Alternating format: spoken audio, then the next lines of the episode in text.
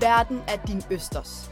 Og hvis du har taget chancen og rykket rødderne op af den danske muld for at prøve lykken på den anden side af grænsen, så kan du kalde dig immigrant, emigrant, indvandrer, udvandrer, ekspat eller udlandsdansker. Og det er det, den her podcast handler om.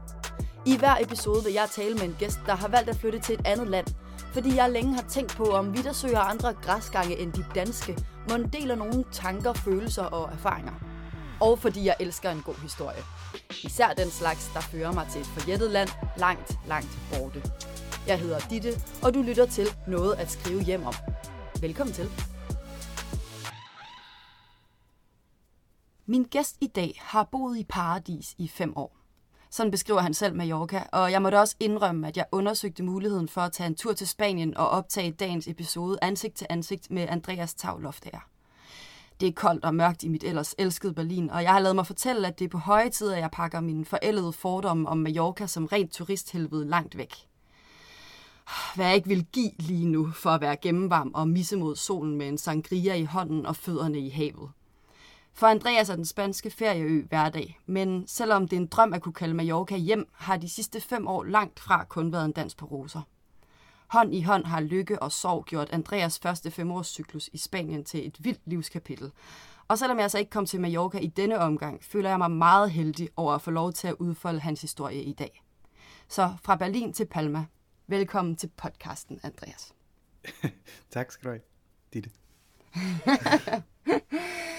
Vi mødtes, så vidt jeg øh, kan huske, eller har fundet frem til, i 2017, ret kort øh, før jeg flyttede til Holland, og du flyttede til Spanien. Og, øh, og det er, fordi vi begge to danser tango. Og jeg tror, jeg tror, vi har en hel del at takke tango for, begge to, for hvor vi er i dag. øh, vil, du ikke, vil du ikke fortælle, hvordan dit udlandseventyr startede for dig? Fordi det startede vist på en måde i tango, ikke? Ja, jo, på en måde, på en måde ikke. Altså, det startede egentlig med, at øh, jeg blev ramt af tangofeberen, ligesom så mange andre, og så gik det ikke hverken værre eller bedre, end at jeg lige pludselig befandt mig i Bodic i Kroatien til en stor, stor festival i et hus sammen med øh, fem øh, mennesker, jeg ikke rigtig kendte, som jeg var blevet placeret i et hus med. Øh, og endte med at blive utrolig gode venner med dem. Og de havde danset i mange år. og øh, især Anja og Alma, som mange alle, der danser tango i, i, i Danmark og i, i øvrigt i hele Europa, de nok ved, hvem er, mm-hmm. dem øh, bliver jeg utroligt tæt med. Og så, øh, så på den måde er det egentlig igennem tangoen, men det, det var jo så også et venskab, der var ud over tangoen, så vi begyndte at besøge hinanden, eller jeg begyndte at besøge dem meget hjemme hos dem, mm. og, øh, og blev så inviteret til en fødselsdag, hvor der så var en professionel tango, tango-danser inde, som, øh, som jeg så ja, endte med at blive forelsket i og flytte til Spanien for at bo sammen med, hvis man skal sige det sådan helt kort. Så jeg mødte hende ikke, jeg mødte hende ikke på, tan- på dansegulvet, øh, okay, og vi har sådan set nej. aldrig rigtig delt tangoen. Øh, nej. Selve dansen i hvert fald. Jeg har selvfølgelig rejst ufattelig meget rundt i hele Europa sammen med hende, øh, sammen med vores barn, øh, men jeg mm. har ikke det var ikke et møde i tangoen, det var ikke et sådan romantisk uh, film, filmisk øjeblik på dansegulvet, som, som rigtig okay. mange, jeg møder rundt omkring, gerne vil gøre det til. Uh, Selvfølgelig. og der er også utrolig mange, jo, når jeg, når jeg rejser rundt og danser, som når de finder ud af, at jeg har boet og har barn sammen med Juana, så der er rigtig mange, der straks går ud fra, at jeg har lært alt min tango fra hende, eller at jeg... Klart at hvis de synes, jeg danser godt, så siger de, ah, selvfølgelig danser du godt, fordi du har selvfølgelig du har været sammen med Juana. Mm. Men øhm, mm. der må jeg jo så stoppe dem og sige, nej, det, det er altså ikke hendes fortjeneste. det, er, okay. det, er nogle, øh, det er nogle danske, danske og islandske og andre nationaliteter, der, øh, der, kan, der kan løbe med den ære. Okay, så I, I dansede faktisk ikke i det hele taget så meget sammen? Nej, slet ikke. Øh, det var fra begyndelsen, øh, det var fra begyndelsen en, en, en, en streg i sandet, ikke? Altså, jeg ved ikke, øh, om folk ligesom genkendte det der med at skulle lade arbejdet ligge, når man kommer hjem. Men, mm. øh, men for Juana var det i hvert fald helt tydeligt for mig, at det var helt tydeligt for mig, at for hende var det vigtigt, at at, at, at, ja, at vores forhold ikke var et tangoforhold, men det var et, mm. øh, et almindeligt forhold, og at øh, nu er jeg på arbejde, nu danser jeg tango, og nu er jeg hjemme, og så snakker vi altså ikke om tango. Mm. Og det var selvfølgelig svært for mig i starten, fordi jeg, jeg var ramt af den der feber, og jeg dansede hele tiden, og jeg var bare fast opsat på, at det var det, det, var det jeg gerne ville bruge mit liv på. ja. På den ene eller den anden måde, ikke? Øh, og øh, vidste ikke, hvilken måde det skulle være, men jeg vidste bare, at det var det, var det som jeg havde fundet i livet, der gjorde mig allergladest. Og, øh, mm. og så det var rigtig svært for mig at acceptere med mig selv, eller finde mig selv i den situation, at jeg lige pludselig ikke måtte for hende ligesom snakke om dansen, eller øh, at vi kunne dele den glæde ved den, fordi mm. øh, for, for mig endte det med at blive sådan lidt en, en, et issue, at jeg ikke følte, at jeg kunne udtrykke mig over for hende omkring det, som jeg elskede, mens at jeg jo også gerne samtidig vil respektere, at hun hvis hun ikke har lyst til at snakke om det, så skal vi selvfølgelig ikke snakke om det, fordi det, det skal jeg jo ikke bestemme. Øh, så, så på den måde, det var, det var en af de første sådan, punkter, hvor jeg, jeg følte mig klemt. Ikke? Okay, ja, spændende også, fordi du jo samtidig fulgte hende rundt i Europa øh, for at danse, eller for at hun kunne undervise i at danse, forestiller jeg mig, øh, og give shows og sådan noget. Øh, men du startede med at tage til Mallorca, og så øh, begyndte det her sådan omrejsende liv, eller hvordan? Ja, altså jeg, jeg flyttede til Mallorca øh, af den helt øh, firkantede grund, at, øh, at hun var gravid, og jeg boede i København stadigvæk. Og det, mm. det blev hun relativt kort tid efter, vi, vi havde mødt hinanden. Mm. Så, øh, så vi besluttede ligesom hurtigt, at enten skulle hun til Danmark, eller så skulle jeg til Spanien. Og efter ikke særlig mange dages, hvad skal man sige, research på immigrationsregler for en argentiner i København, ja. og øh, forskellige muligheder ja. der, så kunne vi godt se, at, øh, at det ville simpelthen blive helt umuligt. Altså for det første havde hun ikke specielt meget lyst til at bo i Danmark med temperaturen og regnen, og altså hun kan jo ikke sproget, altså øh, hun taler hun taler engelsk, men, men det er jo ikke, og det, og det, det kunne jeg jo godt mærke, øh, selvom ja. hun egentlig først tænkte, at det ville være den bedste løsning, for jeg havde mit job på TV2, og jeg, jeg var egentlig på den måde, kunne jeg ligesom godt forsørge os til, til en vis grad. Mm. Så var der bare en masse andre faktorer, som, som gik imod det. Især det her med, at hvis man ansøger om at, at komme ind i Danmark og bo som, som ikke EU-borger, så, så er der en mm. lang, lang periode. Jeg tror, de siger, at det kan tage alt fra 8 måneder til 2 år eller et eller andet. Det kan jeg ikke huske, men det var i hvert fald sådan nogle figurer, vi taler om, og når man så er gravid, så, så, så, er, det jo, så er det jo meget uoverskueligt øh, tidsrum. Ja. Og udover det, så, så i og med hendes job jo er at rejse rundt, så skulle hun... Øh, så skulle hun jo ind og ud af landet, hvis det var, hun skulle flytte til Danmark. Og det, ja øh, reglerne er sådan, at når du er under ansøgning, så har du ikke nogen rettigheder. Så er du på landet sådan rettighedsløs nærmest, øh, i landet rettighedsløst, og, og skal ansøge om tilladelse til at komme ind i landet igen, hvis du forlader det.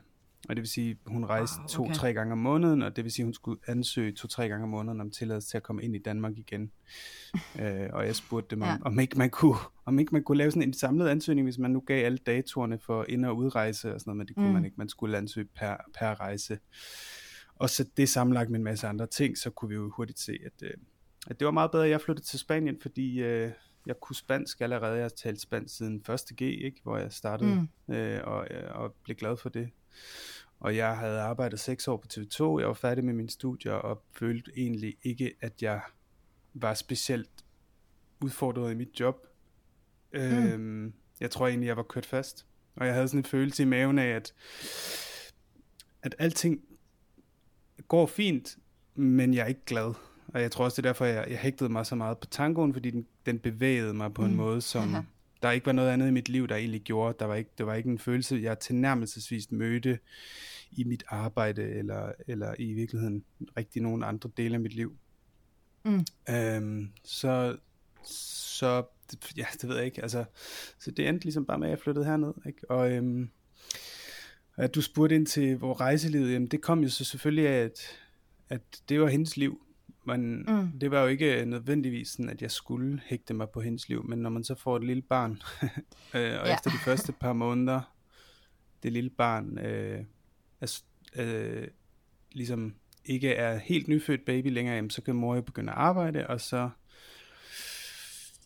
mm, ja, så skal hun jo have hende med rundt øh, og, ja. og, og, og, og, øh, og arme og hvad det nu ellers Klart. er. Og så, øh, og så handlede det jo om, at vi, vi, vi var jo i en position, hvor vi havde jo ikke rigtig penge til at hyre barnepiger og noget som helst. Mm. Øh, så, så jeg rejste jo med som barnepige. Altså jeg brugte alle mine ja. feriedage de første øh, to år i Mallorca på at på torsdag, fredag og mandag og tirsdag øh, rundt ja, om sådan ja, nogle ja. tango-events i, ja. i ind- og udland. Øhm, så jeg kunne rejse med og ligesom være sammen med min datter, det ville jeg jo også rigtig, rigtig gerne. Øhm, og det er overhovedet heller ikke, det skal heller ikke lyde sådan, at jeg ikke nød at komme rundt og møde alle de her fantastiske mennesker, og jeg har jo mm. overværet utrolig mange virkelig, virkelig spændende tango-seminarer. Mm. Jeg har mm. bare ikke selv danset dem. Nej, altså så, så flyttede du ligesom til Mallorca med sådan en eventyr i blodet, og nu skulle der ske noget spændende. Øhm, og og hvad, da du så ligesom begyndte det her liv, hvor du brugte torsdag til mandag øh, på at rejse rundt, hvordan befandt du dig så i det her nye liv? Altså var der et skift? Jeg rejste helt klart afsted med en med en kæmpe energi. Altså det var, ja. det var når først, da først beslutningen var taget, og især da jeg havde fundet et job, jeg var rigtig heldig at finde et job allerede inden jeg tog afsted, og et, et, et, det viste sig så at være et rigtig, rigtig godt job men allerede da jeg ligesom tog beslutningen, jeg kunne mærke, det var sådan en kæmpe væk fra min skulder, det der med at, øh, at, tage, at, at tage handling, ikke? altså det der med at tage agens og sige, jamen vi står i den her underlige situation, og vi kender ikke hinanden særlig godt, og ja. gider ikke rigtig komme til Danmark, og der er alle mulige problemer, og så bare sige, prøv at høre her, jeg, jeg, jeg, jeg stopper på mit job, jeg flytter, og jeg kommer ned, og så, så skal det hele nok gå. Jeg, vi klarer det, jeg, det hele skal nok gå. Jeg tog et... Øh, jeg kastede mig straks over, altså jeg flyttede i januar 18, så for præcis fem år siden, og der i mm. november, der, der fik jeg sådan et, øh, et, et job som korrekturlæser freelance for sådan nogle undervisningsmaterialer, og tænkte, det er perfekt, så kan jeg tage det med ned, og så jeg arbejder to jobs de første, de første halvandet to år også hernede. Øhm, wow, okay. Og, øhm, men, men det var ligesom, det hele prallet af, altså alt hvad man sådan udefra se kan sige, det, det virker helt vildt hårdt eller voldsomt. For mig var det bare sådan, det gav mig en masse energi, fordi det føles rigtig godt, når man som menneske selv bestemmer sin skæbne, eller i hvert fald føler, ja. at man tager sagen i egen hånd, og at man løfter et ansvar, og man skaber et resultat øh, af sin egen fri vilje på en eller anden måde. At man mm. så kan argumentere for, at altså jeg har tit set tilbage på den tid, og så tænkt, okay, men he, mit, mit liv kørte, og jeg var ligesom bare en passager på mange måder, ikke? Fordi at ja. vi lige pludselig skulle have det her barn, og man kunne også argumentere for, at det var muligt for hende at komme op, så jeg skulle tage derned, og så videre, og så videre. Men der er også mange, mm. der har sagt det her til mig, jamen, øh, det er jeg ikke sikker på, at jeg ville have gjort, øh, du ved, droppet hele mit liv. Okay. Og så, så, så selv, hvor man ligesom nogle gange tænker, at livet fører en, jamen, så har man altid selv øh, en, en rolle at spille, ikke? Altså, jo. i hvert fald mentalt i forhold til, hvordan man går til de opgaver. Øh, om man ser det som om man bliver slæbt med, eller man ligesom ser, okay, nu skal det her ske, så lad mig ikke gøre det. Øh, det, tror jeg, det tror jeg er meget vigtigt, og jeg ved ikke rigtigt, om det er noget, jeg sådan siger nu på en efterreflektion, eller om det i virkeligheden var sådan, jeg handlede. Men jeg kan mm. godt huske, at jeg havde, jeg var rigtig glad, da jeg tog afsted. Jeg var rigtig glad for at, at gøre det. Jeg var rigtig spændt på, hvad der skulle ske. Jeg var mm. rigtig glad for, at jeg ville komme ned og bruge min sprog. Øh, jeg var rigtig glad for, at... Øh, at, at skulle, skulle arbejde med noget nyt, altså en ny udfordring. Jeg var ja, træt af, ja, ja. af nyhedsrullen og karusellen inderst inde. Ja, ja. Og jeg har jo heller ikke rigtig haft nogen som helst tilknytning til nyheder siden da, selvom jeg har været på TV2 News en gang imellem øh, og ja. give med, meldinger live, men det er jo igen et, et, et eller andet sted er det jo, det er jo et tegn på, at når, når man sidder derinde på redaktionen, så skal man bare hurtigt have nogle mennesker. Det er jo ikke fordi, jeg nødvendigvis var den mest kvalificerede til at tale om oversvømmelse på Mallorca eller noget, men... okay. altså, Nej. Så på den måde, øh, ja, anyways, det, det var, det var, det var, rigtig, det var rigtig fedt for mig at tage den der gens, og at det så Mm. langsomt sådan, øh, ikke, at jeg ikke kunne holde den damp oppe, sådan måske nødvendigvis. Mm. Øh, det, det var så noget helt andet, men øh, ja. Men i det øjeblik, der føltes det godt. Men det lyder også lidt som om, øh, og det kan godt være, jeg digter, så må, du, så må du stoppe mig, men det lyder også lidt som om, at du startede med at tage enormt meget handling, og så lige så stille måske rullede lidt ind i hendes liv, eller hvad?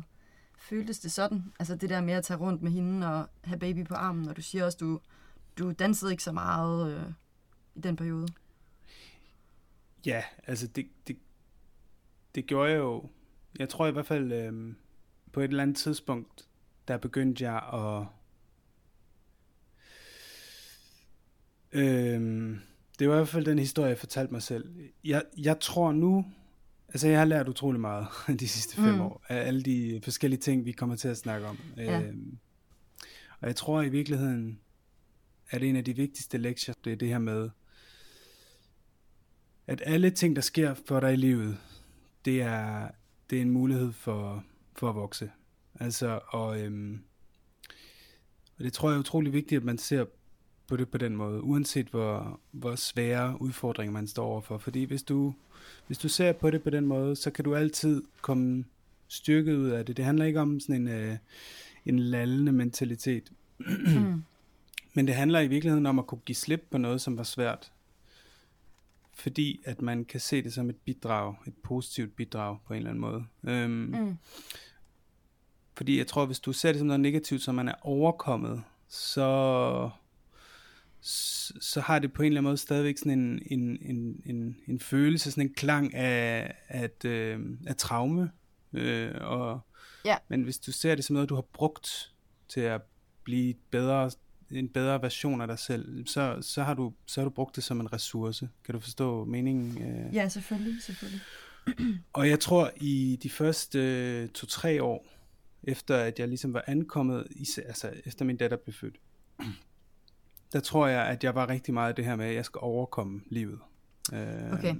Jeg skal overkomme det her med, som du siger, at, at nu gør vi det på, nu følger vi hendes rytme af hendes liv, og Ja. jeg, vil, jeg var meget, meget nordisk mand. Jeg vil meget gerne respektere moderskabet, og hun skulle have lov at amme, så længe hun vil gerne vil, og hun, jeg skulle i hvert fald ikke være den her, hvad skal man sige, uh, mansplainer, uh, ma- machist, som, det var ikke nogen, der skulle skyde mig i skoene, som ligesom fortalte, hvordan det her nu skulle gøres, vel? Um, Nej. Men, det, men det, det fik jo nok bare det resultat, at jeg, at jeg forsvandt altså i, Mm. ind i hendes liv, som du siger. Um, men det er ikke noget, som jeg i dag, det var noget, som jeg i lang tid tror jeg var vred på hende og livet og universet over, men det er ikke noget, som jeg i dag Ja. overhovedet bebrejder nogen som helst andre end mig selv. Øh, fordi jeg tror virkelig på, at man, øh, selvom ting kan ske for en, så tror jeg, at øh, i den sidste ende, hvordan, hvordan din indstilling til tingene er, det handler kun om, hvordan du selv takler dem. Øh, Mm. Og det kan godt lyde svært for nogen, der har nogle ekstreme øh, ting at overkomme i deres liv. Øh, Mm. Og jeg skal virkelig ikke prøve at nedgøre folks personlige struggles eller noget som helst, men, men det er virkelig det, jeg tror på. Og det er fordi, ja. at jeg selv har været et sted, hvor at, jeg tror, jeg, jeg følte mig meget som offer, øh, og jeg, og jeg, jeg havde nok meget ondt af mig selv på en eller anden måde, ikke? og Ja, jeg havde svært ja, ved ja. at bryde den cirkel der med, øh, hvad, hvad skal jeg gøre? Det, det er svært det her. Og det er jo Ja. svært. Øh, Ja. Men, øh, men altså, jeg, jeg prøvede jo at minde mig selv om, at jeg levede et meget privilegeret liv. Øh, og fik set ja. mange byer, og jeg, jeg fik adgang til, altså Juana Chicho er jo for mig ekstremt inspirerende. Så for en person, Mm. som havde så meget tango i mit hjerte, så var det jo en kæmpestor gave for mig at få lov at, at overvære. Altså, der er jo mennesker, som rejser rundt i verden, uanset om de ikke kan finde partner, så tager de med alligevel og bare tager noter og ser dem danse. Ja, på den måde, ja, jeg, ja. var, jeg følte mig meget privilegeret, og det tror jeg allerede fra starten af, at jeg var god til at, at, at prøve at sådan spænde det på en måde, så at se på den lyse side. Men, men, men der var noget underliggende, som jeg skulle have arbejdet med i forhold til, at det ikke var, verden skete ikke mod mig, men det var ligesom, jeg havde jeg skulle lære, at, at jeg godt kan handle i verden. Ja. Jeg, jeg tænker på det der med, at når man flytter ind i, ja, nu, nu siger jeg til en, anden, til en kærestesland, men for dig var det mm. jo så øh, måske øh, også til alle mulige forskellige lande, men på en eller anden måde ind i en kærestes hverdag og liv. Øhm, ja. det, det kan virkelig, det er virkelig en udfordring. Øhm, jeg, jeg, tror ikke, jeg tror ikke, at man rigtig kan give så mange råd til den der kæreste. Det er nok os selv, der skal finde vores liv. Ikke? Og det tager bare lang tid, og det, øh, det kan også godt komme, komme bag på folk. Altså, jeg, jeg snakkede i afsnit 6 med, øh, med Johanne, som lige nu bor i Island, øhm, og som har en kæreste, som ikke vil til Danmark, og hun vil faktisk heller ikke til Island. Øhm, og det er jo sådan lidt svært knude at løse på en eller anden måde. Øhm, ja. Men han, han, han, han boede i Island i øh, et stykke tid, og eller undskyld, han boede i Danmark hos hende og synede helt hen. Og hvor vi sådan taler om, hvad, hvad, altså hun havde forsøgt at, at gå ned i en eller anden sportsklub og spørge, om de ikke kunne bruge øh, ham. Og sådan, altså, øh, det, det kan man bare ikke. Altså, det bliver bare nødt til at være en selv, der sådan ligesom skaber, øh, skaber sit ja. liv. Ikke? Og, det, jeg tror, øh, øh, og jeg tror, at det er først nu her, hvor jeg har fået det på afstand, at jeg kan se, hvor svært det også må være for, jamen altså for hende ja. i dit tilfælde, ja. eller for Juana i mit tilfælde. Ja. Øhm, ja. Jeg tror nu ikke, at det var fordi, jeg var sådan, altså jeg er en meget krudt i røven, øh, der skal ske noget hele tiden type person. Ja. Jeg tror, jeg tror snarere, hun havde problemer med at holde mig hjemme. det altså. men, okay. men jeg havde jo ikke nogen at tage ud og mødes med. Så Nej. på den måde, så tror jeg, der der var jo en eller anden frustration inde i mig, ikke? Altså, i, hvis, hvis man havde skændtes eller et eller andet, så havde jeg jo ikke nogen at tage ud og, og drikke mm. øl med, eller at få sådan lettet hjertet. Jeg følte i hvert fald ikke, at jeg havde en relation til nogen, hvor jeg, hvor jeg følte, at jeg kunne gøre det. Der gik Nej. sådan tre år, før jeg følte, at jeg havde sådan en relation med nogen. Jamen, præcis. Øh, og den der... Altså, jeg, jeg, kan fuldst, jeg forstår fuldstændig, hvad du mener. Øhm, I forhold til, hvordan hvor meget, hvor meget ansvar skal man tage også, for, når man har en kæreste, som ikke kender ja. nogen? Ja. Øh, og hvor meget ja. ansvar har den kæreste selv? Jeg, jeg, jeg, skal ikke, jeg skal virkelig ikke gøre mig til ekspert på det. Jeg ved, hvad der har hjulpet mig, har været i virkeligheden altså terapi, ikke? Altså at snakke med mennesker, som ikke kender Juana. Mm, øh, ja. Men også bare nogle gange at ture åbne op over for Altså det, det jeg endte jo med at åbne op over for mennesker, som godt kendte hende. Ja. Og så var jeg selvfølgelig påpasselig med ikke at ligesom svine hende til. Altså det, var jo ja, ikke, det handlede jo ikke om hende, det handlede om mig, Nej. det handlede om at sige, at jeg har svært ved nogle aspekter ved min tilværelse. Jeg ved ikke rigtig, hvad jeg skal gøre. Øh, må jeg låne dit øre i virkeligheden? Mm, og det kan være ja. rigtig svært at, at komme til, til dertil. Altså det, det, det, var, det var ikke nemt. Øhm, og jeg brugte jo en masse ører derhjemme, venner derhjemme, familie. Ja. Men det synes jeg også var svært. Det der med at have en telefonforbindelse. Øh, det føles også så desperat. Det føles så sådan... Ja, det føles som sådan, du ved, altså... Jeg ved ikke, om man kan komme med en eller anden analogi, men når du, når du ringer til nogen, der sidder i Danmark, og du er fortvivlet over et eller andet, mm, så ja. er der selvfølgelig et element af, at det er rart at kunne komme ud med det. Det er jo helt tydeligt. Men ja. hele samtalen har også en underliggende energi af, øh, den person kan ikke kan ikke øh, møde op og give dig en krammer, eller Nej se dig i øjnene, eller, eller øh, give dig, altså det, der er hele tiden sådan en energi, at man ligesom sådan ringer til sådan en hotline, eller sådan en helpline. Forstår du, hvad jeg mener? Så, jamen, synes du, at du sådan graver dig mere ned ved at ringe til nogen og sige, ja, og det, du kan jo ikke engang være her, eller jeg kan jo ikke engang være hos dig? Det, det føles som, som den, der gør det. For mig føles det som en mere desperat handling, end hvis jeg var, havde sagt til en eller anden, skal vi ikke lige mødes på den og den okay. café til en, til en øl? Og så havde jeg sagt de samme ting. Ja. Fordi det, det, den person, der sidder i Danmark, er jo også hjælpeløs på en eller anden måde, ikke? Øh, jo, hvor jo. end de nu sidder i verden. Jeg ved ikke øh, den dybere psykologi i det her, men der er i hvert fald et eller andet, som har gjort, at for mig har jeg lært, der, der har, jeg har kunnet mærke en eller anden form for forskel. Jeg kan stadig mærke den forskel ikke, i dag, når jeg, når jeg har samtaler. Jeg elsker at samtale med folk derhjemme, og jeg er også tit... Jeg ærger mig stadigvæk over, hvor svært det kan være at få etableret den der kontakt, men er jo kommet til mm. en meget, meget større accept i dag omkring, øh, at, øh, at sådan er det bare. Når man, når man ja. Flytter sit liv et andet Ja, sted ja, hen, ja. så, så, så giver man, må man give slip på nogle ting. Jeg synes faktisk, det er meget interessant. Jeg har selv oplevet, at det der med at snakke i telefon øh, har udviklet sig. Jeg synes, at det var sværere i starten. Nu synes jeg faktisk, der er nogle venskaber, som, altså, øh, hvor vi faktisk godt kan bære ret meget på en telefonsamtale. Ja. Øhm, selvfølgelig vil jeg hellere sidde foran dem, altså helt klart. Men, øhm, men jeg, det, jeg har en lidt anden øh, oplevelse faktisk af det der. Men måske handler det også om, at man har en sund balance. I dag, mm. I dag nyder jeg mere telefonsamtalerne, fordi at jeg også har mennesker, jeg snakker med fysisk hernede. Ja, Og det, okay.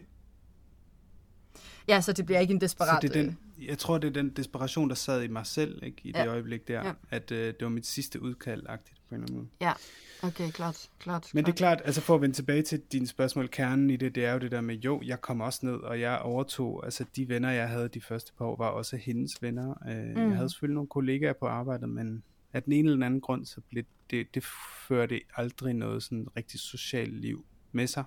Nej. Hvor man kom med ud og, øh, og blev introduceret for deres venner, og så måske på den måde. Blev, jeg begyndte også en lille smule at spille noget fodbold, men det var lidt det samme. Mm. Jeg, jeg, Mm. Der var ikke nogen, der, der, der opstod ikke nogen af de der venskaber, hvor det lige pludselig bare sådan, Nå, men lad os ses, du ved, lad os hænge ud. og jeg, Nej. jeg, jeg har faktisk grublet rigtig meget over forskellen på at lave venskaber i, jeg var 31, da jeg flyttede, i den Ja, den del af fase af livet, jeg er i nu, ja. Ja. til forskel fra alle de mange, mange venskaber, jeg har skabt i løbet af mine teenageår og 20'ere i Danmark og andre mm. Steder i øvrigt. Øhm, det var som om, der var, jeg var kommet et eller andet nyt sted hen, hvor det lige pludselig var meget, meget sværere. Det var meget. Ja. meget sværere at se en anden person i øjnene og foreslå, at man lavede noget privat. Jeg ved ikke hvorfor, jeg kan virkelig ikke forklare det. Men den følelse havde jeg meget tydeligt, øh, at jeg vidste ikke rigtigt, hvordan jeg skulle. Måske mødte jeg bare ikke de mennesker, som, hvor det klikkede, og hvor man havde den der svingning. Det ved jeg ikke, men altså, jeg ved ikke, om du genkender det. helt vildt, men jeg, og det tror jeg ikke øh, handler så meget om at bo i udlandet. Det tror jeg, at der er rigtig mange, der genkender. Jeg Ja. har tænkt meget over det, øh, at jeg, når jeg sådan tænker på mine bedste venner fra Danmark, som, som i, altså jeg har også nogle venner, øh, i, som ikke er fra Danmark, men, øh, men rigtig mange af mine tætteste venner er stadigvæk fra Danmark. Og jeg har sådan tænkt, at øh, at jeg på en eller anden måde har boet sammen med dem alle sammen. Altså enten så har vi øh, altså rigtigt boet sammen i et eller andet kollektiv, eller også så har vi gået på højskole sammen, eller også har vi gået på efterskole sammen, eller også så har vi haft sådan en gymnasie hverdag, hvor vi nærmest har altså, Ja, ja, altså bare siddet over på hinanden hele tiden. Øhm, ja, det har jeg tænkt meget, at, øh, at i 30'erne er der meget færre, altså meget mindre af det. Og, øh, og, og hvis du så også har et, et barn og en kæreste, så er der også mindre tid til det. Så man skal ligesom sådan på vennedate. Og når vi, altså hvis man tænker over det, så gik man jo ikke så meget på vennedate, da man var 21. Altså, så man hang jo bare ud sammen, ikke? Hele tiden. Altså, fordi man var det samme sted. Øhm, ja. Men det er, så, det er jo interessant, fordi det er meget befriende, når man så øhm, tillader sig selv måske at gå til venne og menneskelige relationer generelt med sådan lidt mere barnligt sind. Mm. Og prøve at give slip på noget af den her sådan voksen afmålthed. Ja, Øh, det ved jeg hvad ikke. Sådan, det på? Føler jeg, jamen jeg føler, at jeg har fået nogle, nogle venner, hvor at... Øh, at hvor at, øh, jeg føler egentlig, at vi begge to er gode til at sådan kigge hinanden i øjnene og sige, øh, det er virkelig øh, fedt og dejligt at hænge ud med dig, og øh, skal vi ikke gøre det? Og sådan, øh, Mm. Jeg ved det ikke, øh, jeg ved ikke, om det er en, en, et barnligt sind i virkeligheden, eller om det bare er at bryde med sådan nogle former for, sådan, der ligger nogle, der ligger noget tabu i, at voksne mennesker sådan spørger om, skal vi lege, ikke? Altså, Ja, så ja. forstår du, hvad jeg mener? Ja, og samtidig så er der bare enormt mange, der længes efter det, så det er jo sådan, Ja, det er jo virkelig, øh, ja, virkelig lidt dumt, hvis vi ikke tør at spørge om det. Ja. Øh, jeg ved, at du har haft øh, samme idé øh, til en podcast, det skrev du til mig, øh, Ja. om at bo i udlandet. Var, altså, var det også øh, på grund af af alle de her tanker, at du fik den idé, og sådan ligesom fik brug for at række ud, eller fik brug for at høre andres historier og takes på det her?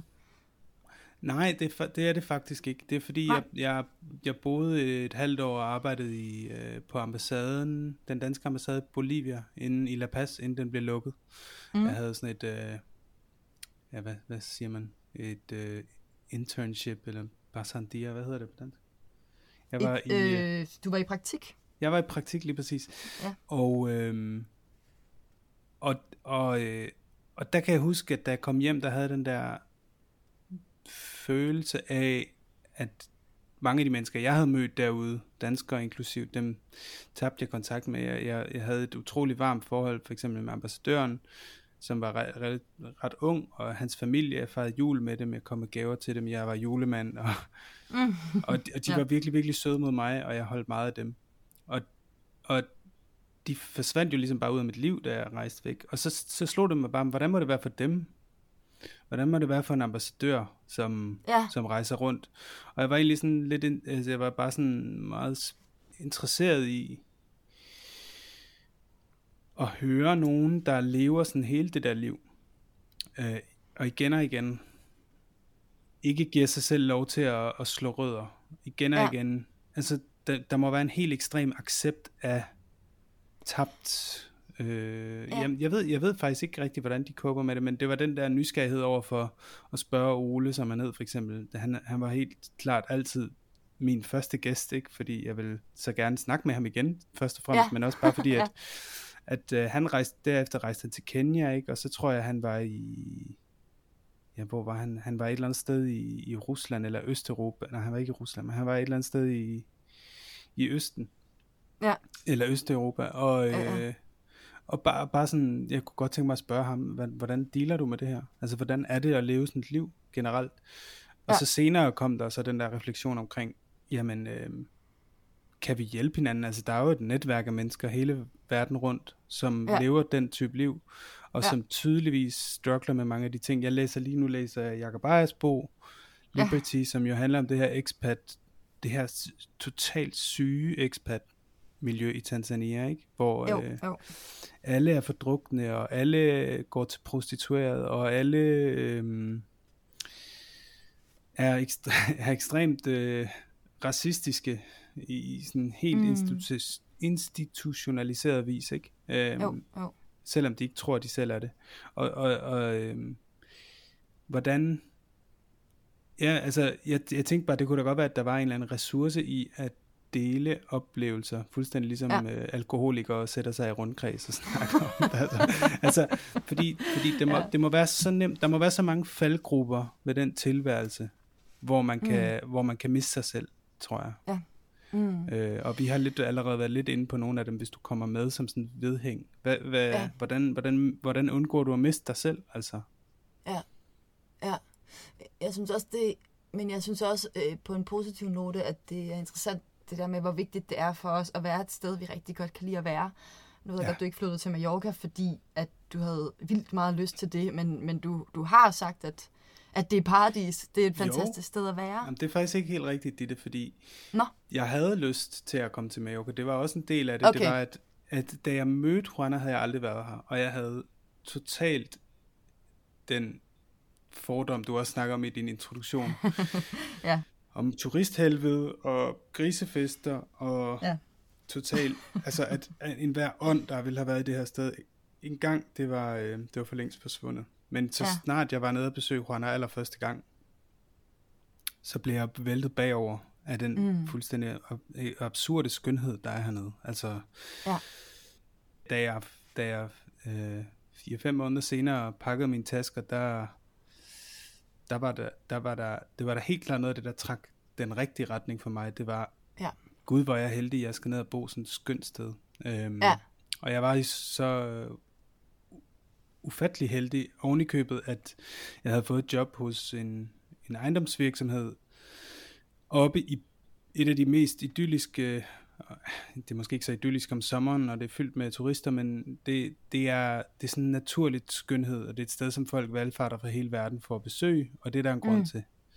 Ja. Øh, de her, den bjergkæde, vi har på Mallorca, Tramontana, er simpelthen en perlerække af, af steder med fuldstændig absurd naturlig skønhed, som er UNESCO beskyttet og øhm, under meget stærke, hvad skal man sige, begrænsninger konstant. Der er en konstant sådan, politisk kamp for, hvordan, hvordan får vi hvordan får vi vedligeholdt det her, sådan, så vi ikke mister det, som er så unikt. Øhm, mm.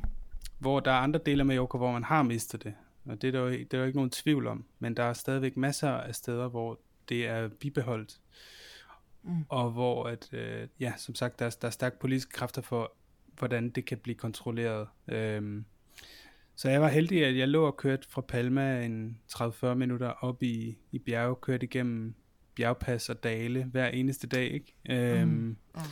Og når jeg var stresset eller ked af det eller et eller andet, så skulle jeg jo bare kigge ud af mit vindue på min bil ned på det funklende middelhav, som ja. lå neden for mig i de mest vidunderlige farver hver eneste dag, og jeg begyndte jeg begyndte ligesom at, at udforske området og fandt forskellige små klostre, der lå gemt væk, hvor man kunne sidde og bare sådan meditere og kigge ud over havet og bjergene. Altså steder af fuldstændig uendelig skønhed. Øhm, mm.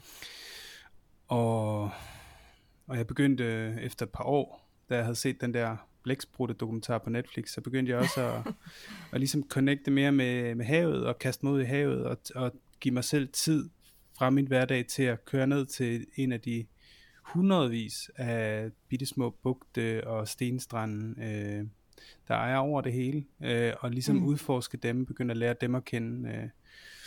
Og på den måde, så begyndte jeg at føle mig igen, ikke så meget som en passager, øh, mm.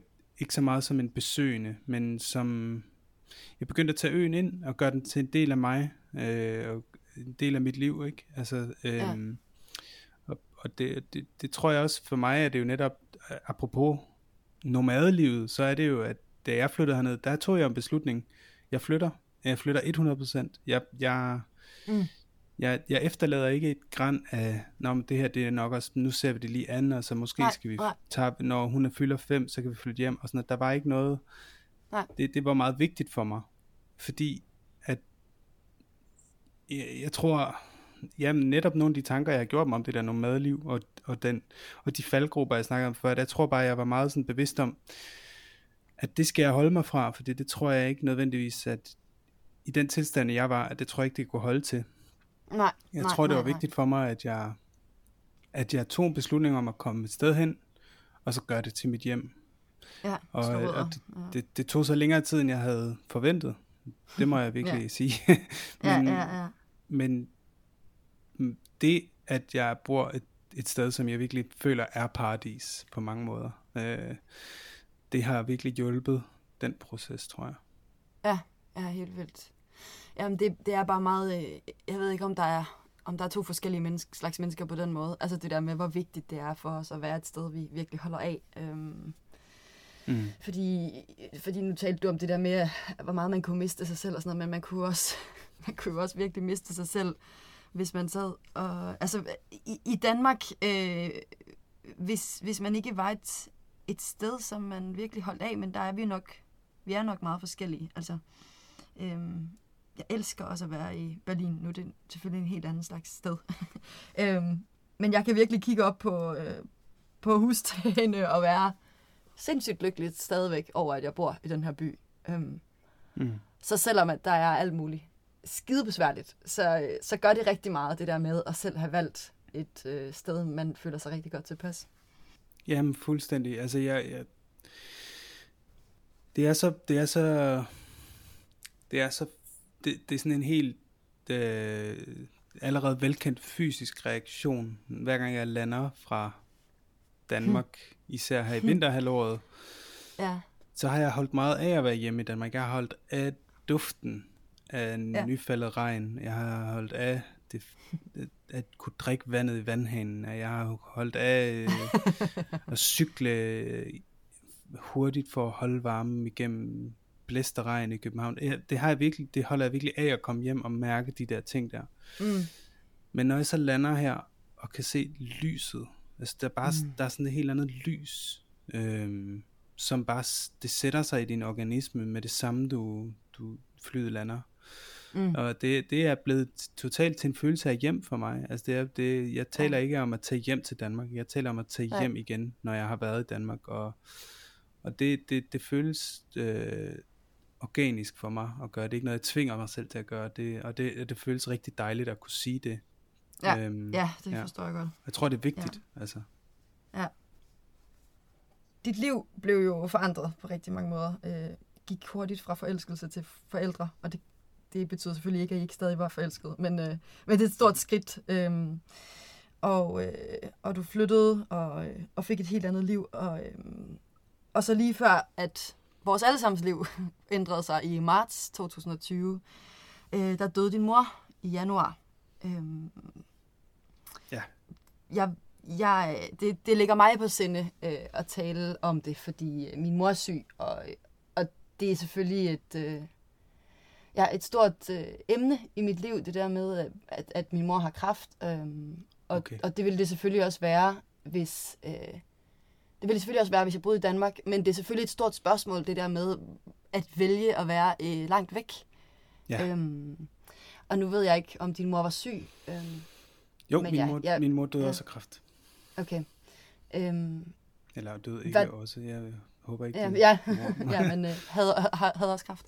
Havde også øhm, kraft var det noget, der ligesom ændrede det noget i dit livssyn og, i dit, og også i dit syn på det at have valgt at bo langt væk? Ja, det ændrede helt klart noget i mit livssyn. Øhm, ja. Og om det ændrede noget i mit syn på at bo langt væk,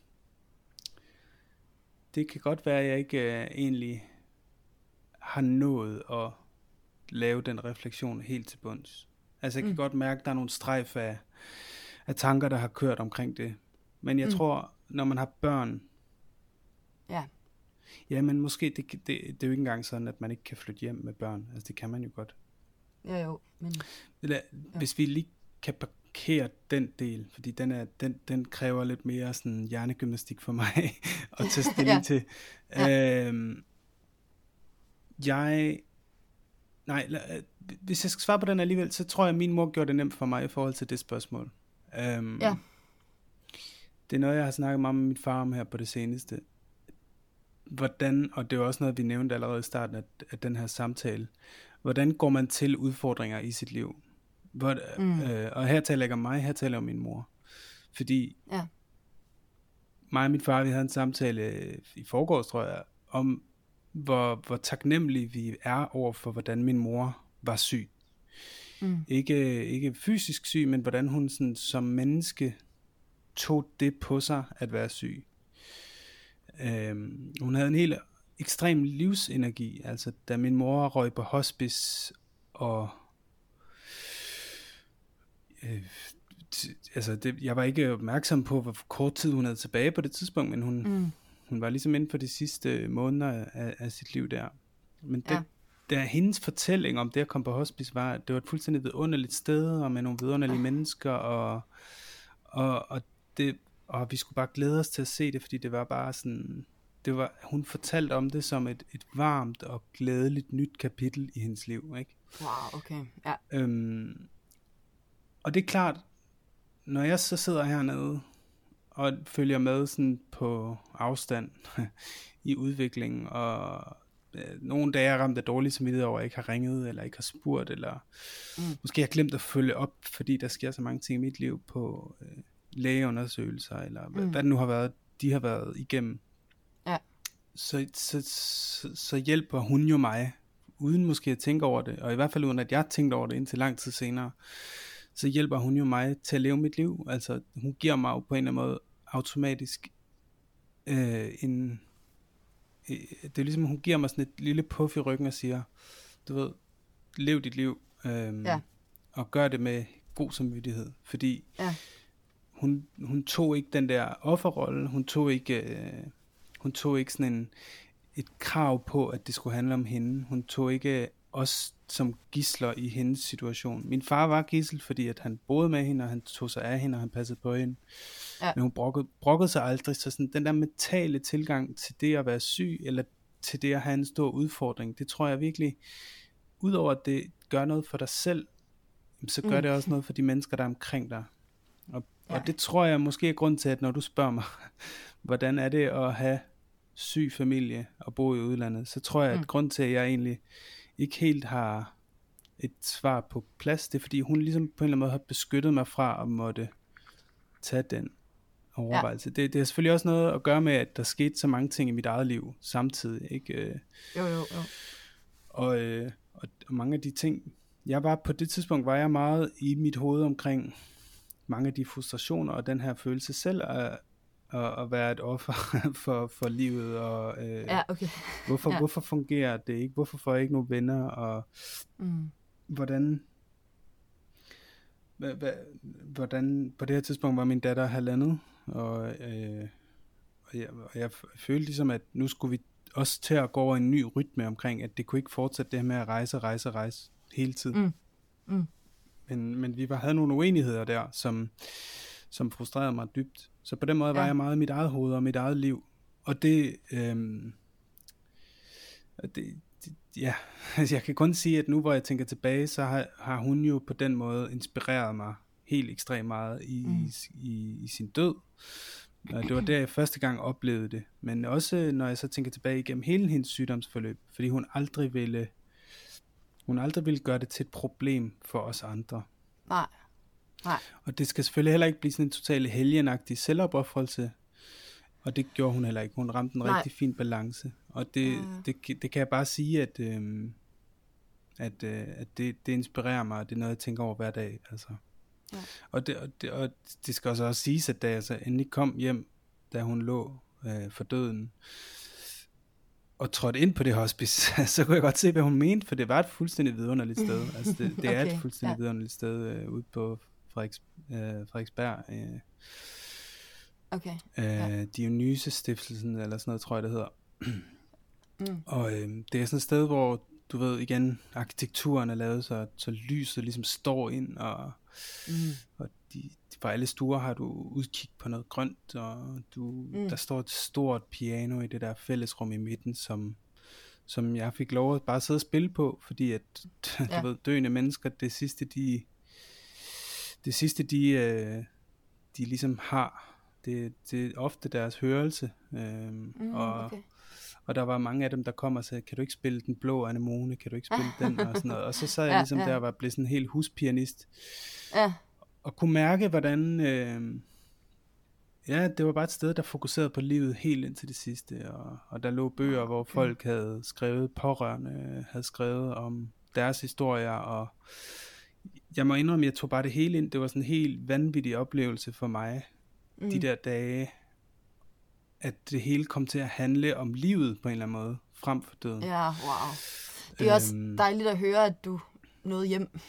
Fordi det, det kan ja. godt nogle gange være en frygt for mig, men det kunne selvfølgelig også, altså min mor bor i Svendborg, det, det kunne jo også ske, øh, hvis jeg var i København, at jeg ikke nåede hjem. Altså, og, og min mor ligger ikke for døden øh, lige nu, mm, men, øh, mm, men der har været nogle forandringer på det sidste, som har været sådan ret... Øh, rå, altså øh, i, i forhold til ikke at, ja, at kemo ikke virker længere og sådan noget. Øhm, okay, ja. så, så der er nogle store tanker, der ligesom er gået i gang, og, og det handler ikke så meget om at bo i udlandet, men det er bare et ekstra, det er en ekstra sådan øh, spice, i mangler bedre ord. Altså, øhm, ja, men helt klart. Altså, ja. men, men det, jeg ved ikke, om det, om det hjælper dig, men det jeg kan sige er, at øh, Jamen, det ved jeg ikke. Der er mange ting, der popper op i mit hoved. Nu kan jeg bare mm. ligesom ramse dem op i en, en ikke nødvendigvis øh, i en rækkefølge, jeg ikke rigtig har overvejet. Men det første, jeg tænkte var, jamen, vi mister jo folk. Altså, jeg tror også, det er en del af det at blive voksen. Ja. At vi ja. mister. Og ja.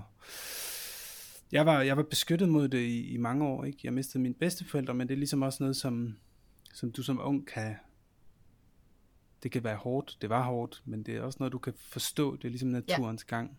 Jo, jo. Og det kommer så bare ligesom tættere og tættere på, som du bliver voksen. Øhm, mm. Og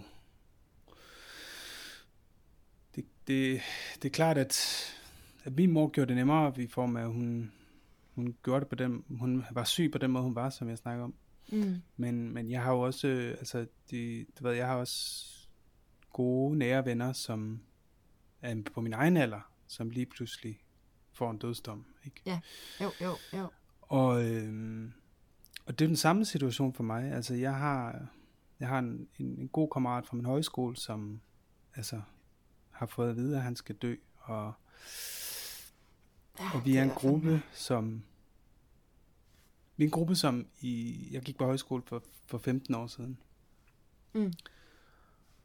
Og vi er jo en gruppe af, af sådan 10 drenge, der mødes hvert, hvert år, hvis vi kan. Og det har været svært for mig de sidste par år, ikke? Men mm.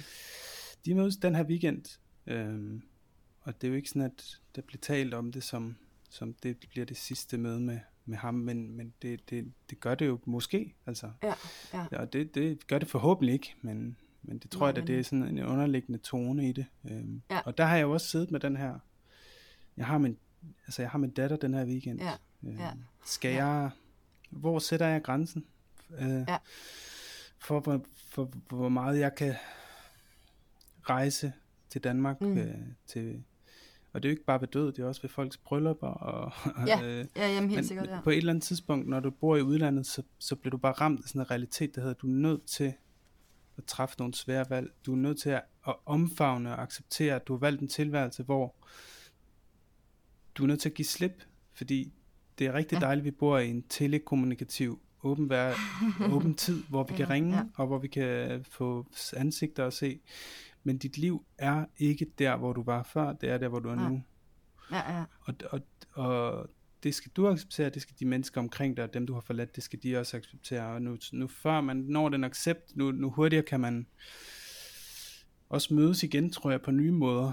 Mm. Øh, og det, det synes jeg har været rigtig svært. Men det er klart, det, det gør mig ondt meget langt. Du kan også høre det på mig, tror jeg, at, at det, det er sværere for mig at håndtere, at jeg, at jeg på en eller anden måde har, har taget det valg, det hårde, hårde valg, ikke at komme hjem og, og du ved, måske møde Kasper en sidste gang. Ikke?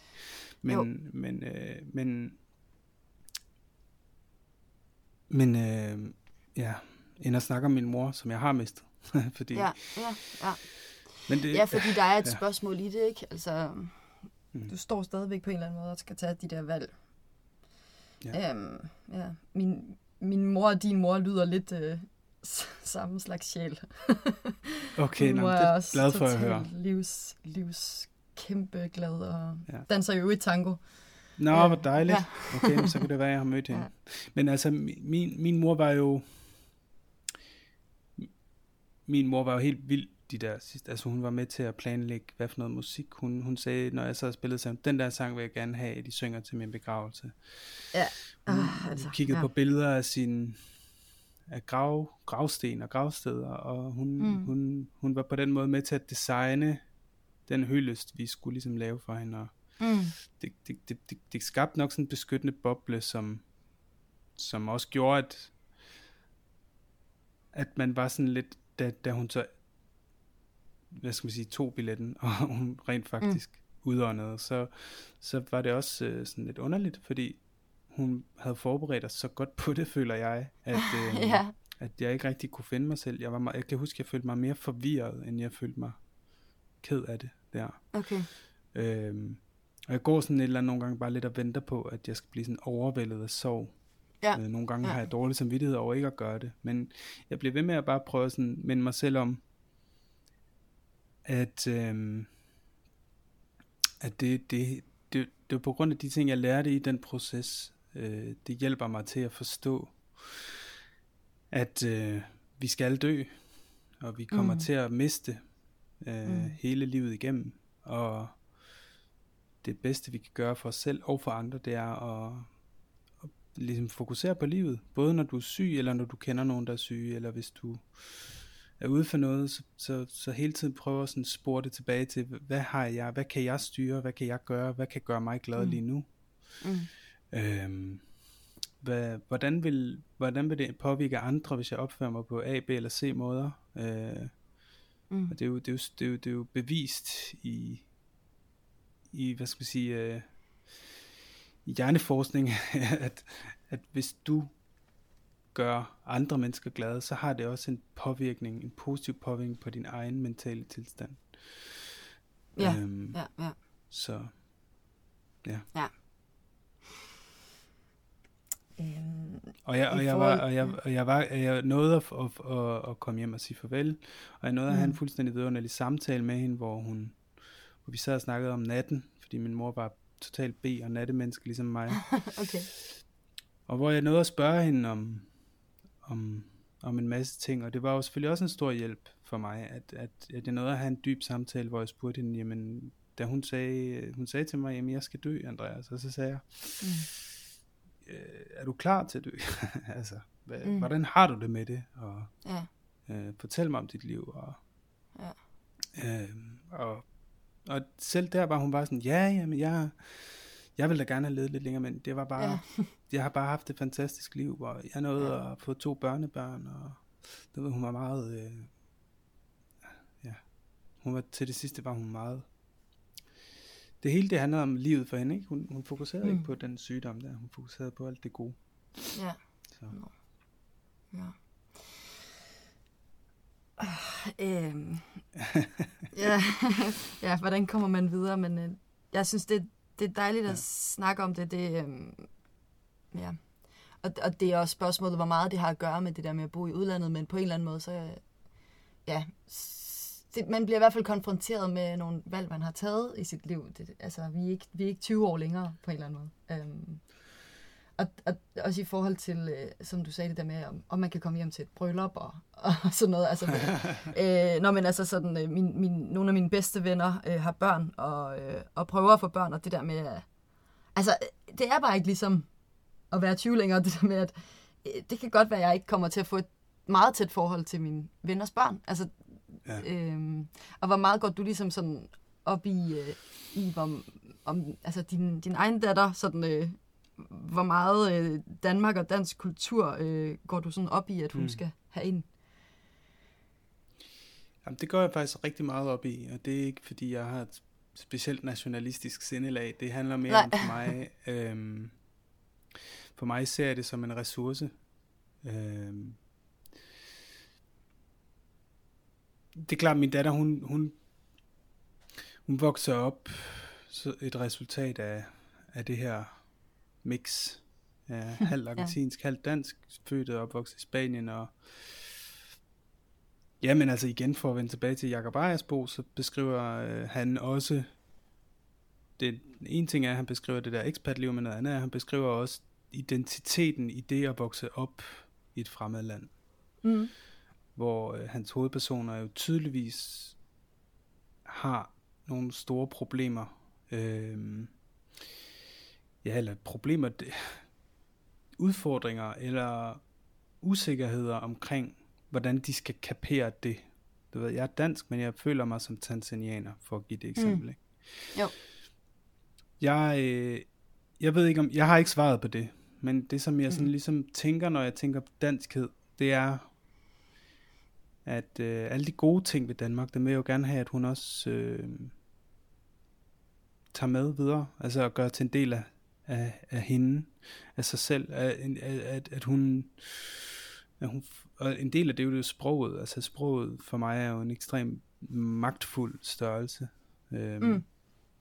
Det er det, som jeg altid har haft en følelse af, og det som altid tiltrykker med sproget, tror jeg, det er det her med, at når du, når du lærer ikke bare ordet, men du lærer formen og måden og tonen, så, så får du mm. så får du adgang til andre mennesker. Du får adgang mm. til netop en hel kultur. Uh, du, mm. du får en følelse af uh, selvtillid, men også en følelse af tilhør, altså tilhørsforhold, ikke? Mm. Og den billet vil jeg gerne give hende, så hun føler sig hjemme i Danmark, så hun føler mm. sig inspireret og, og nysgerrig på, hvad Danmark kan give hende. Fordi jeg tror virkelig, at det gør en kæmpe stor forskel, det, det må du spørge folk, for eksempel fra det danske mindretal i Tyskland, Nordtyskland om, for eksempel. Nå, ja. Det har jeg studeret med, øh, kendt nogen fra studier og højskoler og sådan noget, som kommer derfra, og hvordan det er at komme til København og studere på universitetet, for eksempel, når du er vokset op i Flensborg. Altså, det, ja. det synes jeg er utrolig interessant, ikke? Og det, ja. det, det, er, det er den billet, jeg gerne vil give hende. Øhm, øh, jeg, jeg håber inderligt, hun tager på højskole, fordi Det føler jeg er meget dansk, men jeg føler, ja. det er en god del af dansk. Det er en af de gode, ja. ja, ja jeg er enig. Øhm, men men um, uanset hvad, så kommer jeg aldrig til at sige, hvad hun skal gøre, men jeg, jeg vil rigtig gerne introducere hende for alle de her ting, og, og, og nøglen er, er dansk. Og, og, og det er ikke bare dansk at lære dansk, jeg kan godt sætte mig ned og terpe dansk mm. sprog og mm. sådan noget. Og det, det leger vi selvfølgelig også med, men det jeg i virkeligheden er allermest interesseret i, det er, at jeg bare ligesom slipper hende fri. Altså nærmest ligesom sådan en hund, der får lov at, ja. og, og få, det, du, du, du tager, tager den af snoren, og den løber ud i naturen. Og sådan er det jo, når man, når jeg flyver til Danmark og træder ind i et lokale med hendes fætter og kusine, eller med andre danske børn, og for at vende tilbage til det med at se andre venners børn vokse op, mm. jamen altså, mm. Sådan lidt egoistisk, så ser jeg de andre venners børn som en ressource for min datter til at bare okay. få, blive sluppet løs, og så mm. lege på et fremmed sprog, og lege på måske en anden måde, i nogle andre rum, i nogle andre temperaturer, i en anden, i et andet lys. Og hele mm. det der, det er sådan en stor, det er en stor impression, ikke? Øhm, mm. som, som jeg gerne vil have, at hun tager ind fuldstændigt. Øhm, mm. Og det, det nyder jeg rigtig, rigtig meget, når jeg er hjemme. Og jeg elsker at være hjemme med hende.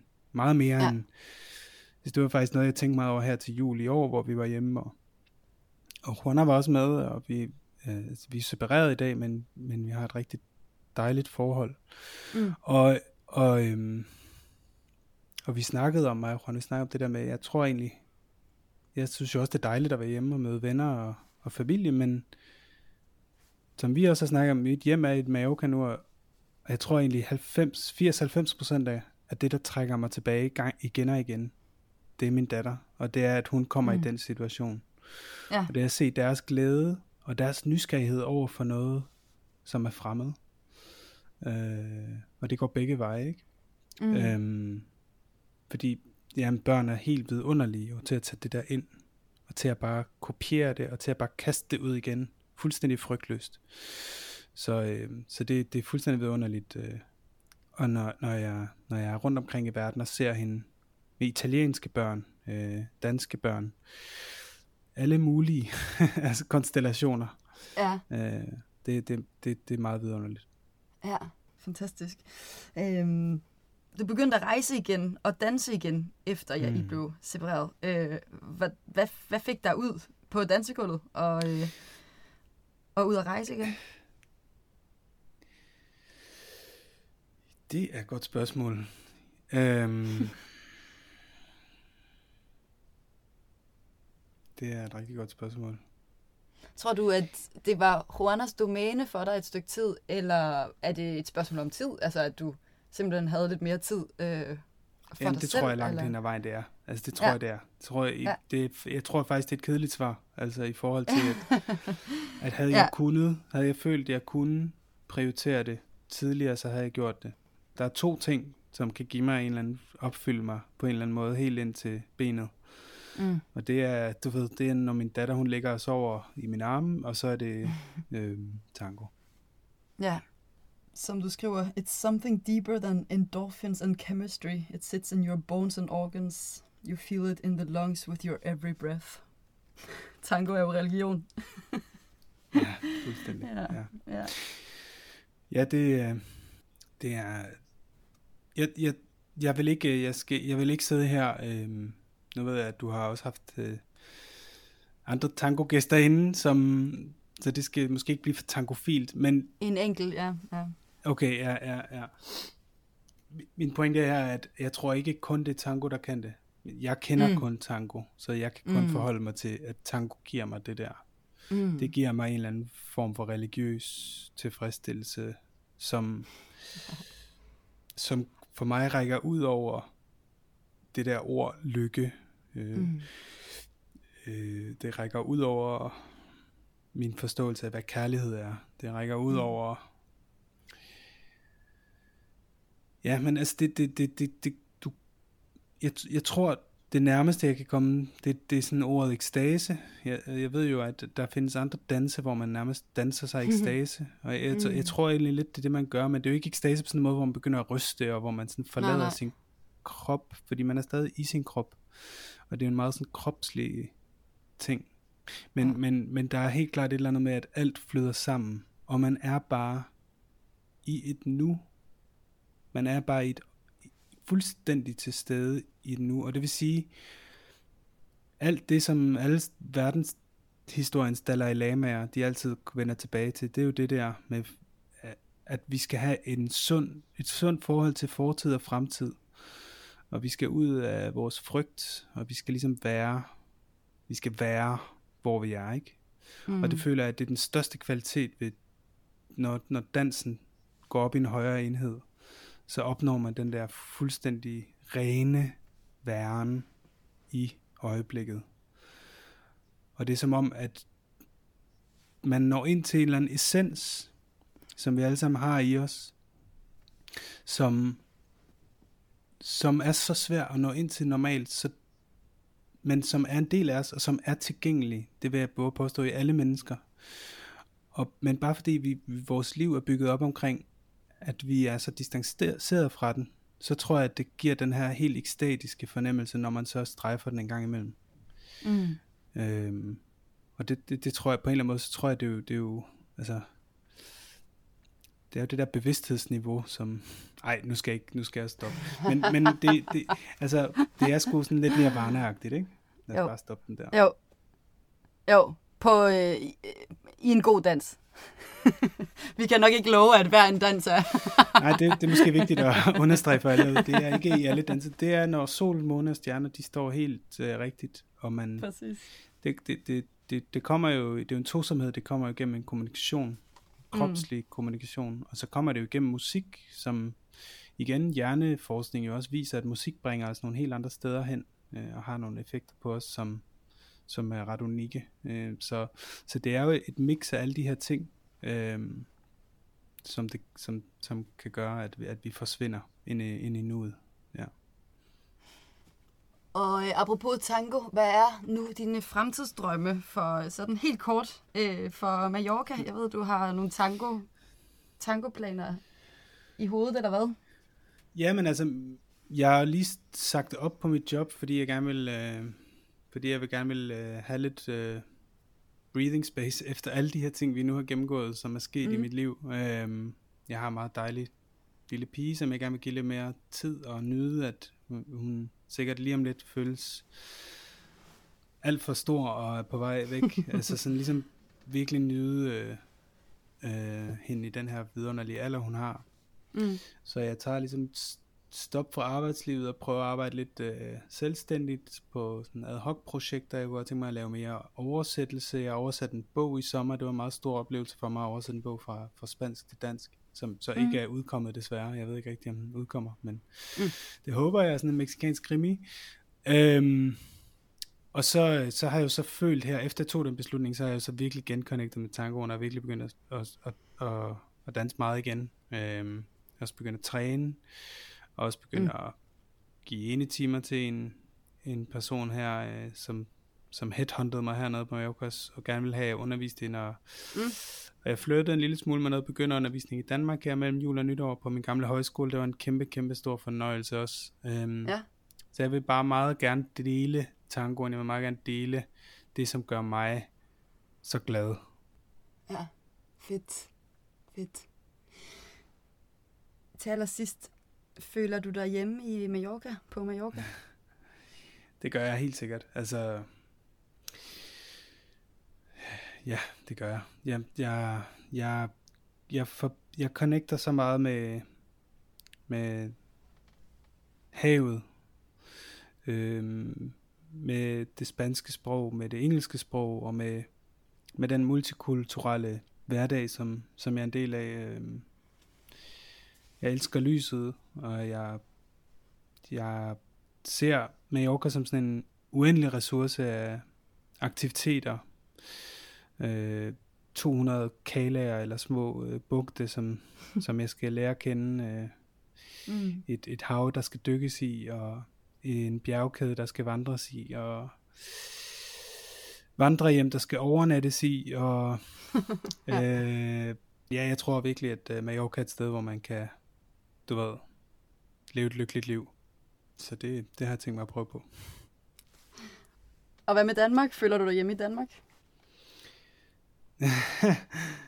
øhm, ja, det gør jeg. Altså, det gør jeg. Det gør jeg. Det, det er rart, når man er i Danmark, at, at få... Det, det, det er en anden... Øh, det er jo en kulturel klik. Det, der, der er sådan et kulturelt klik, når jeg, når jeg cykler ind fra min fars lejlighed og ind i København. Så er det bare, bare det at gå ned ad gaden, så føler jeg mig så føler jeg mig sådan hjemme, ikke? Altså, der, mm. der er sådan et, uh, der er et klik, og igen, for at vende tilbage til det, jeg sagde med min datter, jeg tror bare, det kommer gennem sprog plus det løse. Altså, øh, det gennem, kommer gennem erfaring, gennem det levede liv. Så det, det er egentlig lidt interessant, om jeg nogensinde kommer til at kunne føle det omkring det spanske. Hvor mm. mange år der skal ja. gå. Altså, det der med at ja. gå ind på en spansk bar og bare føle, at jeg er en del af tapetet, det er, der er jeg stadigvæk ikke. Nej. Øhm, Altså når jeg siger bar, så tænker jeg de her steder, hvor man drikker kaffe og spiser bocadillos mm. og alt sådan noget, ikke? Ja. Øhm, og øhm, og det, sådan er det jo, så snart man er i Danmark, så, så, så er man bare en del af tapetet på en eller anden ja. måde, ikke? Det føler ja. jeg i hvert fald. Men føler jeg mig hjemme i forhold til, på andre planer, nej. Altså på andre planer, så er, er jeg for længst mentalt hernede. Øhm, mm. Og det er det, det er noget, vi kan snakke så meget om, men det der med at føle, at man er på besøg i andres liv, når man er hjemme og besøg, det, ja. det synes jeg er helt vildt underligt og helt vildt svært. Ja. Men altså, jeg accepterer okay. det, og jeg, og jeg prøver bare at finde den nydelse, nu kan ved det. Og jeg er også begyndt ja. at stoppe med at jage efter alle for at se dem flygtigt. Øh, så jeg ligesom accepterer, ja, ja, ja, ja. at, at det, det, det kan man ikke. Nej. Jeg plejer at spørge, hvor, øh, hvor min gæst bor om 10 år, men jeg tror at i dit tilfælde, jeg vil spørge, hvor bor du om 25 år? det er lidt fejt. øhm, om 25 år er jeg 61. Uh, Jamen, øh, det, det ved jeg simpelthen ikke. Men Nej. Mit, jeg vil da tro, der er en overvejende sandsynlighed for, at jeg bor her. Mm. Men jeg er også øh, opmærksom på, at jeg er, altså jeg er single, du ved. og øh, mm. lige nu, der, der er et kriterie for fremtidig partner, det er jo, at mit liv er her. Min datters liv er her, og jeg vil gerne være her. Mm. Men når min datter er voksen, og når der sker andre, altså i en fremtid, så kommer jeg jo til at være meget mere åben for, at livet igen kan tage mig et nyt sted hen. Og jeg føler stadig, at der er mange kapitler, tilbage og skrive om mit liv. Så, så hvor jeg er om 25 år, det, det vil jeg egentlig bare lade, øh, lade være usagt, fordi det, det, har, det, det har jeg, ikke, jeg har ikke nogen holdning til, hvor jeg skal være. Øhm, og det har jeg det rigtig fint med. Andreas, tusind tak for snakken, og tak for din generøsitet. Tak fordi, at øh, jeg måtte. Det var en stor fornøjelse.